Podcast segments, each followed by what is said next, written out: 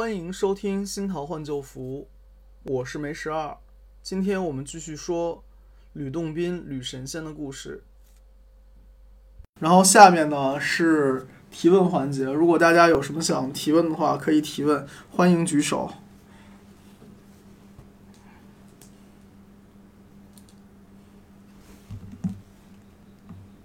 有些国家还把我们太极八卦镶在国旗上了，但一直说那个八卦图是伏羲和周文王传下来的，但说太极图好像是陈抟老祖传下来的。对的，太极图是陈抟老祖传下来，然后他后面有徒孙叫周敦颐，周敦颐做太极图说，然后现在版本的太极图才出来，但是周敦颐传的太极图跟现在太极图也不太一样。然后后来还有很多版本的，然后像我中医老师跟我讲的，说最对的那个太极图是来世太极图。嗯，来世太极图就不是两条鱼了，是两条鱼中间加一个黑，呃不加一个白圈儿。它其实是有生生不息的意思在里面，就是有阴有阳，还有个叫中的东西，不只是阴阳。就它等于是一个嵌套结构，一层一层套的。那个，我邀请上来发言那个网友，请发言，有什么想聊的？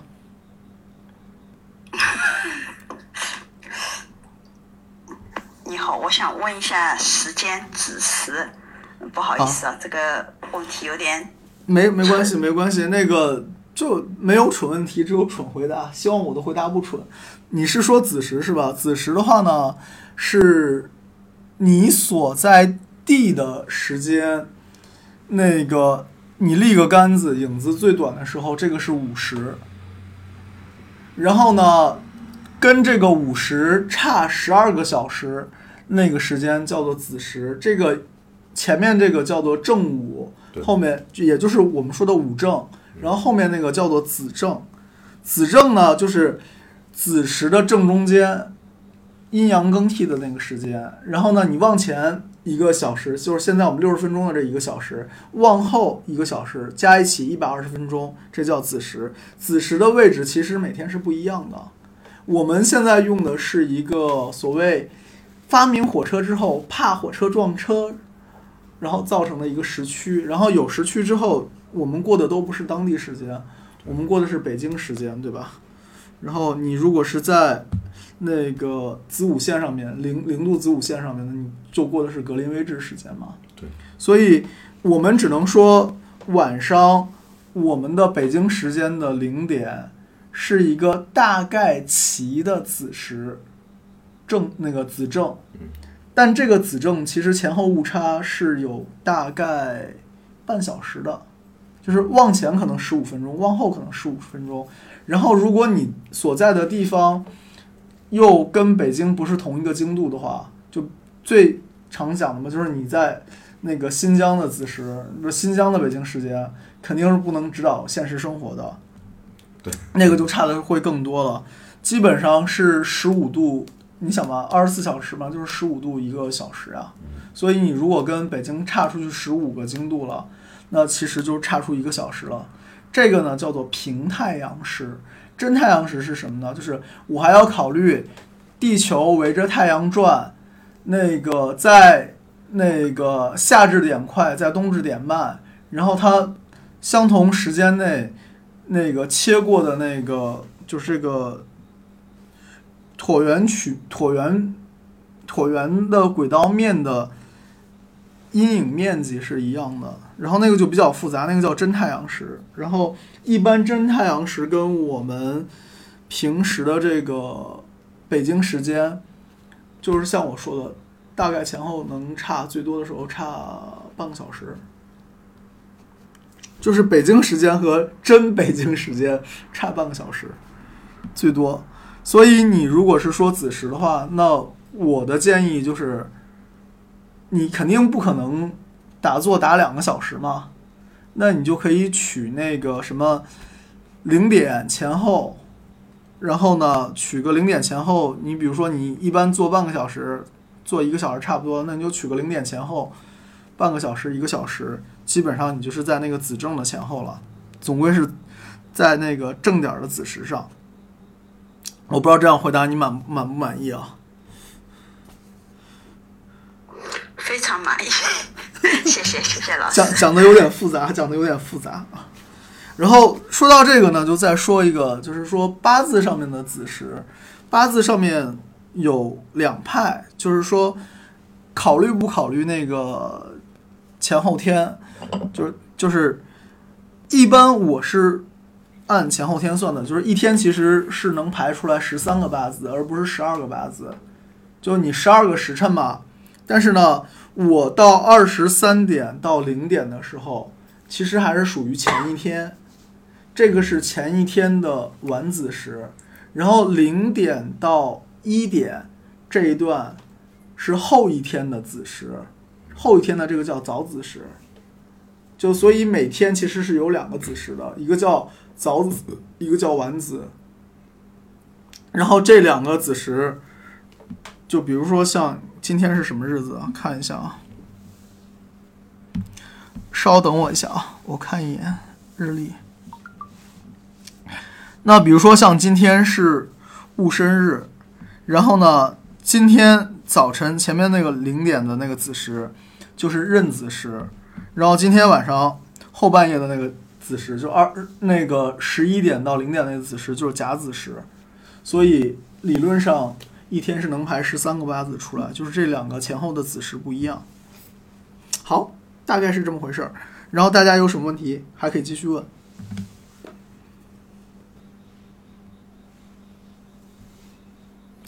那个你们还有什么想聊的？我们其实可以聊聊聊吕洞宾的故事。吕洞宾其实还是蛮好玩的。然后你们要不说话的话呢，那我就看看是不是再找点故事来讲，讲一个也是吕洞宾的故事，但不是真吕洞宾的故事。你们想不想听？想听。可以。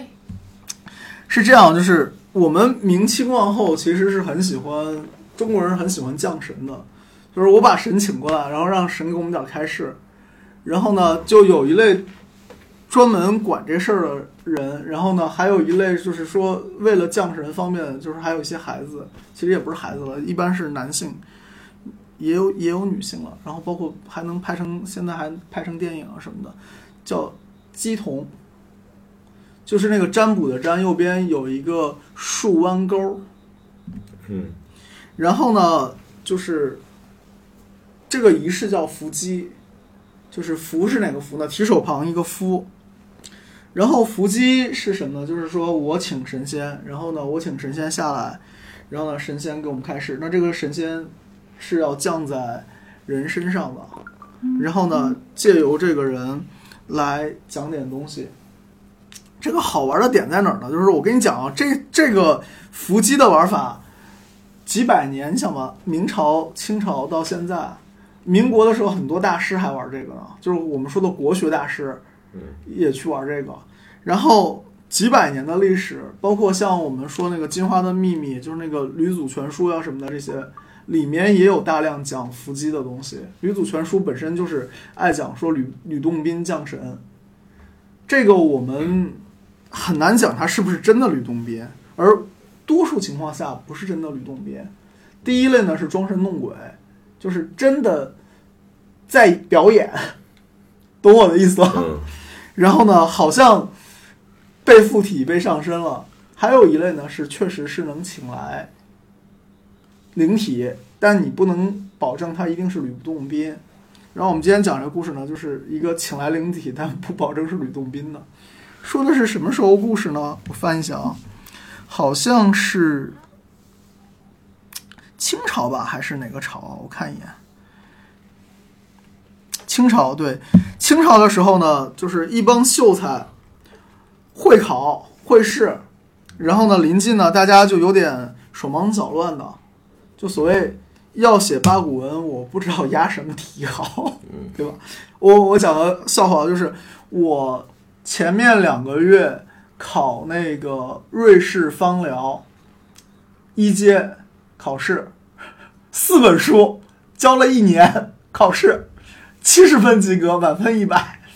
然后呢，我我的小伙伴里面，就是我一起学芳疗的人里面，多数是女性，而且有一些就是。专业做芳疗的，还有一些不是专业做芳疗的，是 专业通灵的。然后只是所谓我们那个班里面，小巫女也有，小魔女也有，还有我这种算卦的。然后好了，我们都我们不是最主要的啊。结果好玩是什么呢？就是做了一件事叫押题，嗯，就是我算卦押了几道题，然后呢，我有一个小巫女的同学呢，就是所谓通灵状态下压了几道题，而且都具体到某一页第多少行这种。然后呢，我们就很认真的把这些题都勾下来了。那个小巫女勾的题后来真考了，就她勾的题不见得每道都考了，但是呢，她勾的几道大题是基本上都考了。然后我们今天要讲的故事呢，就是清朝的一帮秀才会考，手忙脚乱要押题。那押题怎么押的呢？他们就跑到一个吕祖的那个庙宇里面去了，道观嘛，其实。然后呢，这种听上去就不是北方的道观，应该是福建那边的道观，或者说现在你能在福建看到类类似的道观。他们就请那个伏击，就请吕祖上身，然后呢漏点考题，结果这个其实过程中是要烧很多符的，然后就是焚香祭拜完毕，然后那个伏击呢就是快速就动起来了。这个要解释一下，就是有两种，刚才我不是讲的是一个表演降降在人身上的嘛？那这个是表演，对吧？就多数是表演啊，嗯也不能说全是表演。然后呢，还有一种形式是说，我用一个树压叉，就像你那个弹弓，弹弓不是有有一个柄，然后还有两个支棱起来的吗？嗯它这个是反过来，它有两个柄，一个支棱起来的，然后支棱起来的那边呢，上面可能夹一个笔，然后呢，两个柄呢，一般是由两个人来拿，嗯。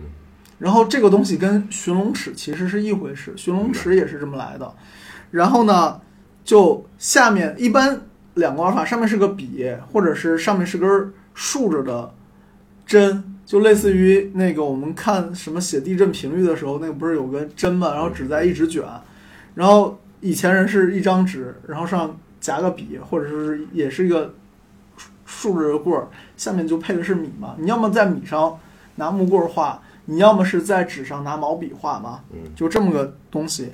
然后请来神仙呢，有两个人，一人握着一个饼儿，然后后面那个笔就开始会有抖动，然后就能写字。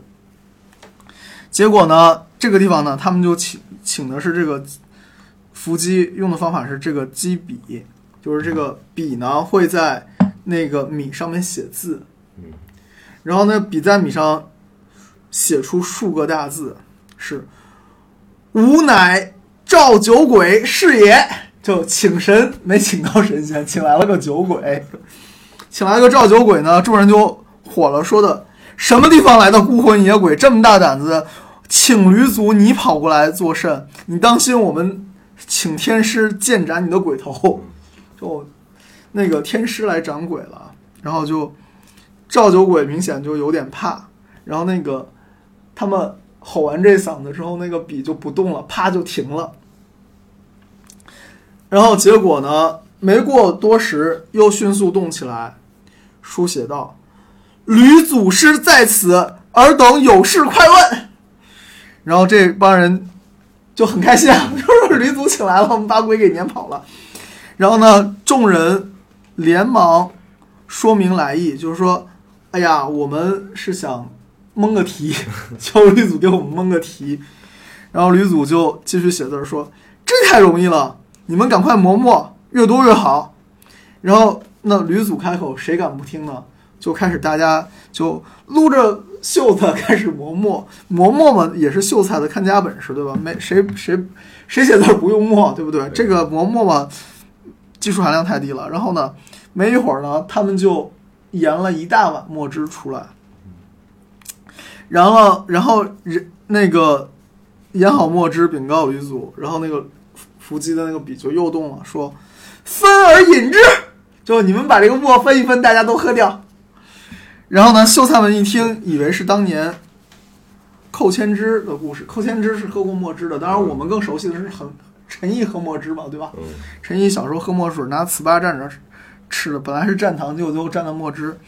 然后呢，大家以为是那个寇谦之的故事，就是所谓把墨汁一喝，大家就都聪明了。然后呢，就开始磨墨，把那不是开始磨磨，就开始分墨汁。分完墨汁之后，苦着脸把那东西喝下去。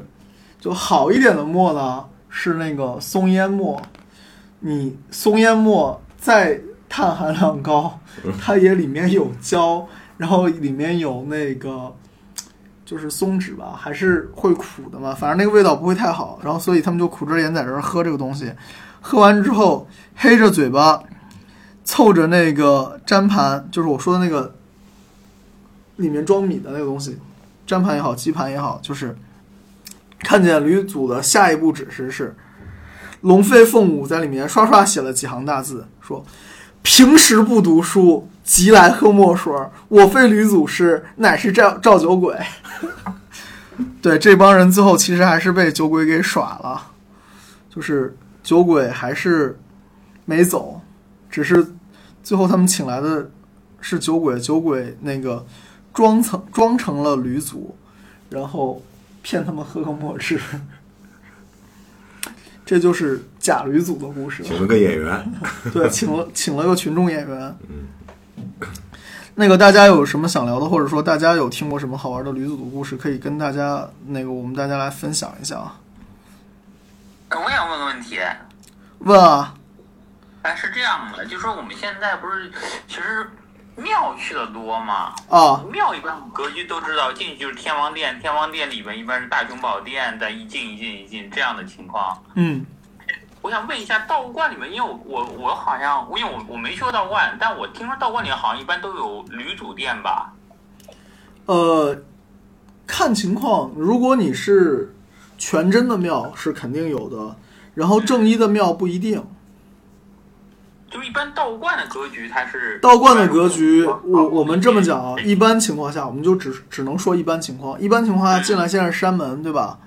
山门之后再进来是有一个过堂，那个过堂呢，就是佛教的肯定知道，一边儿供的是那个那个韦陀菩萨，另外一边供的是那个布袋和尚，就是我们说的弥勒菩萨，弥弥弥勒佛，弥勒佛不是弥勒菩萨。然后四周是四大天王，对吧？对，然后呢，道观里面的话会供中间这这一层殿，应该中间供的是亡灵官，就是那个、啊就是我们说的那个，就是就是拿着金简、三只眼，然后骑个小小火轮的那个小火轮，就是就是有点像那个呃我说的平衡车，对，骑个平衡车的那一位。然后再进来，中间是正殿嘛，正殿一般是玉皇殿，但如果你是比较大的庙的话，里面有很多殿的话，那它可能正殿就不见得第一殿是玉皇殿了，就按辈分来排了。可能举个例子，像那个北顶娘娘庙，北顶娘娘庙的故事你们知道吗？不知道，就是让鸟巢拆迁，然后鸟巢要拆迁它，最后刮龙卷风，然后让鸟巢挪了五十米给他的那个北顶娘娘庙。北顶娘娘庙本身是东岳庙，它也是第一殿，理论上是王灵官嘛。然后进来第二殿是陛下元君，陛下元君是那个泰山奶奶。然后第三殿是那个谁？是那个东岳大帝，就是我们说的东岳府君。那个安安倍晴明一念那个什么还魂的咒啊，都是那个什么有请东岳府君急急如律令，就是我们说的东岳大帝，代表泰山的那个。然后那府君是在不是管管地狱的那个啊？他不但管地狱，其实民事纠纷基本上都找他。然后包括你要是被什么邪师害啊之类的事情，也是去上表烧给东岳东岳大帝的。就你只要是这个系统里面的东岳大帝，基本上都管。一般你除了找那个城隍之外，再就是找那个东岳大帝比较多。然后如果是财财上的事的话，找赵财神。然后我们说到第三殿嘛，第三殿是东岳大帝殿，然后你第四殿就是玉皇殿，一般是这么个布局。就是我这边主供的神仙是在第一殿，或者说我把玉皇殿定为我的那个就是核心建筑，然后在核心建筑两侧再摆其他的殿，就比如说常见的财神殿、药王殿、真武殿这几个肯定是会有的。财神殿的话呢，那供的就一般是主尊是赵公明，然后呢，旁边两尊一般是什么文财神比干，或者是文财神陶朱公，然后再有的话就是关公，然后或者是大一点的话有五路财神，然后另外我说的那个药王殿，药王殿供的是药王孙思邈，然后可能还会供一些其他人，比如说有时候会把神农皇帝也供在这一殿里面。因为一个是《神农本草经》，一个是《黄帝内经》嘛，然后呢，就等于是药王殿。然后除了这两个常见的呢，还有一个是真武殿，供谁呢？玄天上帝，真武帝君，就是中国人的战神，武当武当山的那一位。对，然后除了这几个店，各个地方可能不一样。像我前面说的金台观，金台观。我不知道为什么他会有供三霄娘娘，哇，就是《封神演义》那三霄。对，然后三霄娘娘是吕山的吕山的神旨，就是吕山派一般会供三霄娘娘。然后那个我去吕山的祖庭，就是那个叫古田，古田那边的那个临水宫，临水宫里面是怎么布局的？中间供的是那个，就是。哪个娘娘？我想想，肯定不是碧霞元君嘛，对吧？吕山供的是那个三奶，就所谓所谓那个林妙娘啊什么的，不不不，林林妙娘是天后，不好意思，搞错了，串台了。然后反而是他中间供的是那个吕山的法脉的这个这些女神，然后呢，东西两间厢房。一边供的是男神，另外一边供的是女神，就是所谓太保殿和那个娘娘殿。然后后面他的那个围屋，然后又供了很多什么玉皇呀什么的好多神仙。所以真的是道道观里面布局是不一定的。像我们前面不是做那个还那个寿身冤亲债主。那个那个庙嘛，在苏州的石牌，靠近昆山那边。然后它的话，主殿其实是玉皇殿，然后旁边还有一些其他的殿，一殿一殿分的还是蛮清楚的。然后还可能有一些里面会供那个慈航真人，哦，就观音菩萨也会有供。然后可能再客气点的话，还会有那个幽冥殿，就是。供十殿阎罗，然后黑白无常的。然后我去宁德的时候，宁德那边他们的城隍庙里面，除了供城隍之外，也有供那个黑白无常，就是七百七爷八爷。然后呢，那个城隍的体系下面，其实本身就是有一帮管冥界的官员，就那个什么赏罚司啊之类的，这些其实都是管死人，不是管活人的了。然后，所以城隍司其实是个阴阳界都管的衙门口，大概是这样。我有个，我有一个好奇啊，因为因为因为我不是做西游嘛，西游里面有一个故事，他们不是和三个虎力、鹿力和羊力斗法？嗯，那一集里边提到他们当时三个人冒充三清啊，然后就偷偷偷东西吃。啊，我不知道你有印象有印象。对道道教里面三清是是放在一个店里的吗？三清看了一般情况下，三清是放在一个店里面的。但是三清因为是到顶了大神仙，一般看情况吧，不见得都供在外面，不见得是供在一般给别人参拜的地方呢。哦，就反而是越大的神仙未必供在外面，而且如果是你自己在家里面。制香案的话，一般推荐不要供太大的神仙，就就一般供离得近的，就供祖师，或者是供你所学的这门手艺。比如说你是学奇门遁甲的，或者是你是学这些术数的，那你可能会供九天玄女。然后你如果是学医的，那你可能会供药王孙思邈。但是不见得说你一上来家里面就先要配置套三清的神像，家里面供三清的反而少。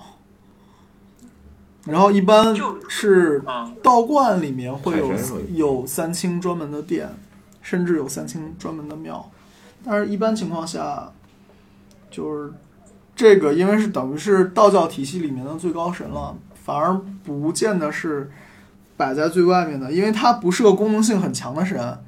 现在还有拜车神的，拜车神就是为了开车保平安，然后连那个净明宗坛，就是南昌西山净明宗坛，净明宗坛里面它也有一间店是车神车神殿，就是供车神的。然后像我家那边有一些小村庙，里面它还会供一些很奇怪的神，就叫什么牛神、黄神，然后马神，这就是管牲口的，管那个虫灾的。啊，然后你说这种吧，反正就是，就你也不能说它是银寺，但它绝对是一个有点民间信仰很啊。奇妙的说道教加民间信仰的玩法吧。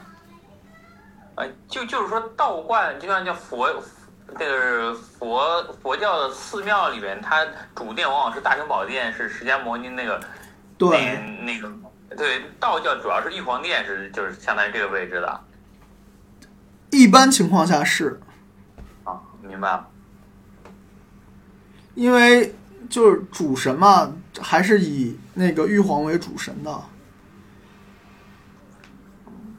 你想嘛，金光会其实也是跟玉皇来的。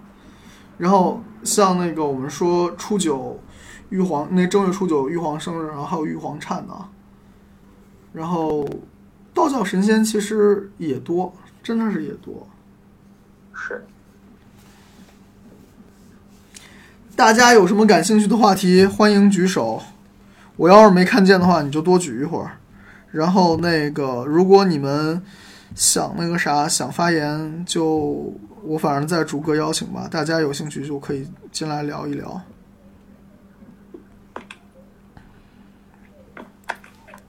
欢迎欢迎，请讲。狗咬吕洞宾是真的吗？这个我也不知道。今天那个跟云龙准备这期节目的时候，云龙还问我呢，这狗咬吕吕洞宾的问题，然后这个回答不了。但是你看到我前面讲的那些故事吧，基本上我是觉得像杨大明这个故事里面那个，就你看他是各种孝行如何如何，但是真的见到神仙了也不认识神仙，对吧？然后就这个就有点像禅宗有个故事叫做赵州找赵州，就是那个赵州禅师，故事可多，吃茶去也是他，然后他是讲的是什么呢？就是那个寺门口外面河边桥上旁边有一个茶棚，茶棚里面有个卖茶的，然后人家过来拜接赵州禅师的时候，就都问，就是坐下来喝口茶，然后继续赶路嘛，就顺便找这个茶摊小二打听一下那个赵州禅师的这个庙在哪里，他就指了一下，在那边儿。然后呢，结果有一次赵州禅师自己路过这个茶棚，就问他那个赵州在哪里，然后那个小二依然是指着那个庙，所以就说明那个不认识他。就是不认识这个。虽然你在赵州禅师这个寺门口，但是其实你并不认识这个赵州禅师。对，然后那个前面咱们讲的那个杨大明也是这种，对吧？就神仙都已经这么明白了，我告诉你有个劫，你把这个给吃了，对吧？然后呢，他就管你要件衣服，然后又把这个抽出来给你看，就告诉你我是神仙嘛。他不能直说他是神仙嘛，对吧？他但他给你表演这些戏法，难道他是个魔术师吗？对不对？然后呢，再接着他又搓个小药丸，又给他吃，然后他就他就非不吃嘛，这就是属于典型的，就是说白了，你碰见神仙了，你不把神仙当神仙了，就当面也不认识，所以狗咬吕洞宾不识好人心，我觉得还是也还是说这种当面见到神仙了不认神仙的事儿。但其实想想，我们在一个很忙碌的工作生活状态下面，我们不太容易认得出来我们周围的贵人呢。对，所以留心观察，就是我去完五台山，我回来的感受就是，就兴许哪个菩萨就跟着我们一起回来了，然后或者我们生活中哪些人原本就是菩萨，我没认出来。而且你想吧，他菩萨一般玩法就是说，我再投胎，再进轮回，是为了救大家一起出三界火宅。所以你周围很多可能都是菩萨化现，但反过来讲，你真的把周围人，包括你那个该死的领导，当做是菩萨化现，然后你对他的方式会不一样，可能他后面对你的方式也会不一样，或者他就是以让你很痛苦的方式，最后让你能悟个道呢，都不一定的。当然，我这你可以当玩笑来听了。然后我在家最爱讲的是，我们家有三个大菩萨，你知道是哪三个吗？云龙在笑，我老婆、我丈母娘、我妈。好，这这个就是关于狗咬吕洞宾的话题。那个就是新上来的这个头像我也认不得，名字我也认不得。同学，应该你是孙老师吧？哦，不是孙医生吧？对，是是的，是的。来来来，孙医生发言。孙医生说点啥？就我我有个问题，呃，啊挺奇怪的，就是这个八仙过海，他是从这个蓬莱阁那儿选的，这叫啥过海口？那他为什么要选那儿？但是有啥讲究吗？还有一个更奇怪的问题是，这个八仙跟八仙桌有什么关系？我被你问住了，我还真不知道八仙和八仙桌有什么关系。但是八仙过海从哪儿走？你要不说是蓬莱阁，我其实还不知道。这这神话传说里面，我知道的，我知道的点讲给你听，好吧？就是八仙过海最早的版本是没有何仙姑的，有个叫做徐神翁。然后后来呢，徐神翁被干掉了，补上了个何仙姑。然后补上何仙姑之后，八仙过海就凑齐了男女老少、富贵贫贱，刚好八个人。然后徐神翁是宋朝人，然后呢就会一部经吧，就是《长清净经》，然后是个扫地老僧的形象，啊，不是扫地老扫地老道士的形象。然后他可能是后来金庸小说里面那个扫地老僧的原型，徐神翁。然后他经常是拿那个什么经啊，《长清净经》还是哪个经里面一两句话出来，去劝导找他问事儿的人。然后后来他好像还说中了蛮多事情的，然后就非常有名。但后来因为不符合这个，就是他跟张国老两个人，就是所谓的那个 IP 重叠了，就有两个老啊，所以那个他就被踢出去了。后来换成了何仙姑，然后八仙过海，当故事听听吧，我觉得不能算正史。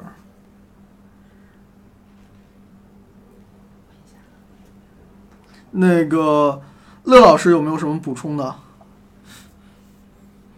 哎，是这样的，就八仙过海呢，我来聊一聊吧。就是说，我们这其实讲西游系列，不是讲了，其实历史呃，不是历史上就是明朝除了《西游记》，其实还有其他几部，就是什么东东西南北游游记啊。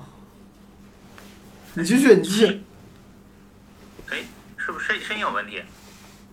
还好还好哎，，现在好。我不打岔就好了啊。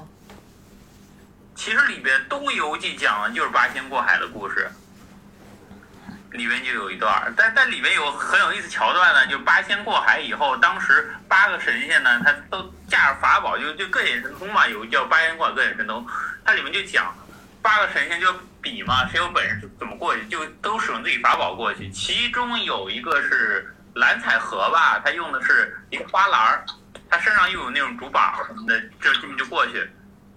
这个又又又干嘛了？就他们正好过了东海，就惊动了东海的龙王，所以当时东海龙王又派兵啊，把蓝采和给截下来了。就又派来了瓜子儿精、海瓜子儿精和海带精是吧？后来就是因为这个事儿呢，就八仙就跟龙王又打了一顿，好像又把龙王哪个太子给打死了。反正基本上所有龙王和龙王太子永远是出来跑龙套的。就是龙永远是给那些神仙练级的。所以八仙过里面就有一个特逗的这样一个故事，就是所有的神仙，我们，包括我们知道，如果有机会我们讲一下，像杨戬啊什么故事里面都有杀龙的故事。行吧。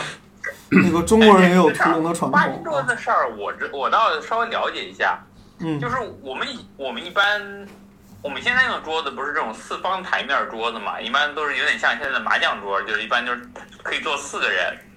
但以前就明清的家具啊，他一吃饭就得一一大桌子人吃饭，所以他那桌子往往是什么，一边起码能坐两个人，所以他四面起码能坐八个人，所以叫八仙桌哦，原来啊，是这么个大概是这样一个。由来啊。好，那个不知道你满不满意啊？还有还有什么想聊的吗？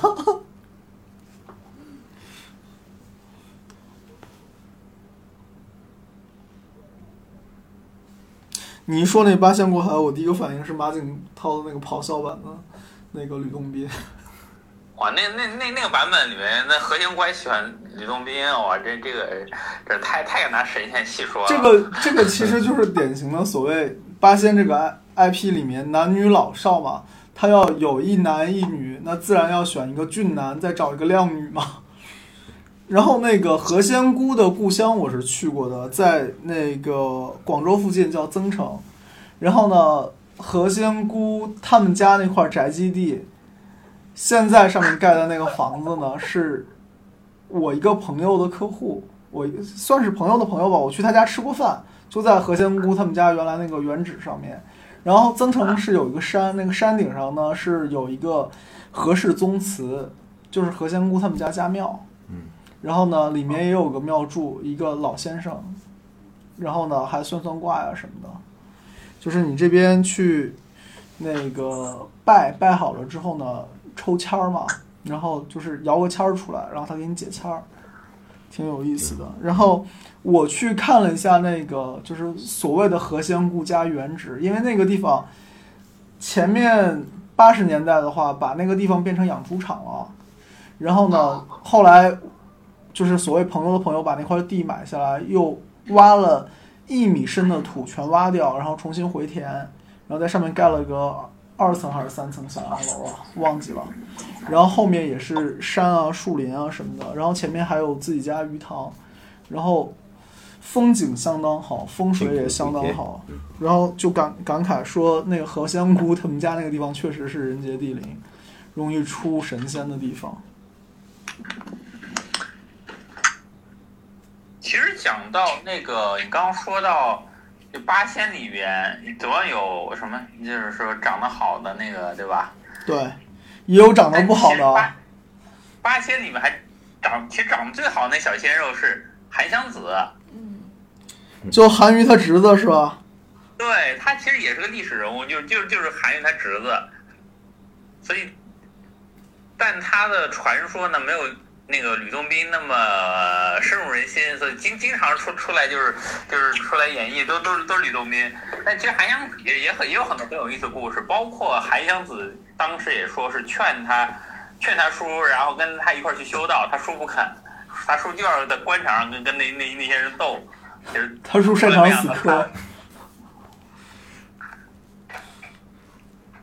两个靠颜值的，一个人气高，一个人气 稍微就吕洞宾，就我们其实讲过那个三届著名网红大 IP 关元帅关云长，然后我觉得道教第二大 IP 估计就是吕洞宾。人气比较高一些，对啊，比较旺。嗯，然后小说里面第一大 IP 肯定是孙悟空，对吧？现现在随着武侠出来以后，我发现全真七子啊这些，这张三丰啊这些也现在也很红。我觉得以后有机会张三丰张张三丰在红，不，张无忌在在张三丰再红，红不过张无忌，真心话。然后最近在看那个《天龙八部》，我觉得这真好看。然后我今天是追着追着，别看去爬了个山，我还是把那个乌鸦子收虚竹的那一段看了，好看是好看。其实，其实我们有机会下次可以说说一次《天龙八部》，我觉得这这个其实蛮有很多东西可以跟大家聊的。好，而且《天龙八部》的那个剧情其实是有若干条故事主线的，然后三个男主角，然后把这个故事串起来。其实《天龙八部》本身它也是从佛教的八部众演演化出来的，其实它里面背后呢也有很多。嗯，佛教和道教的一些背景知识，这个其实好呀。那等那个乐老师再来挖坑解读。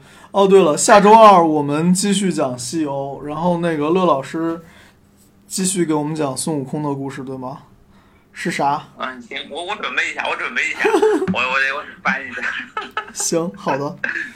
那个大家看还有什么想聊的吗？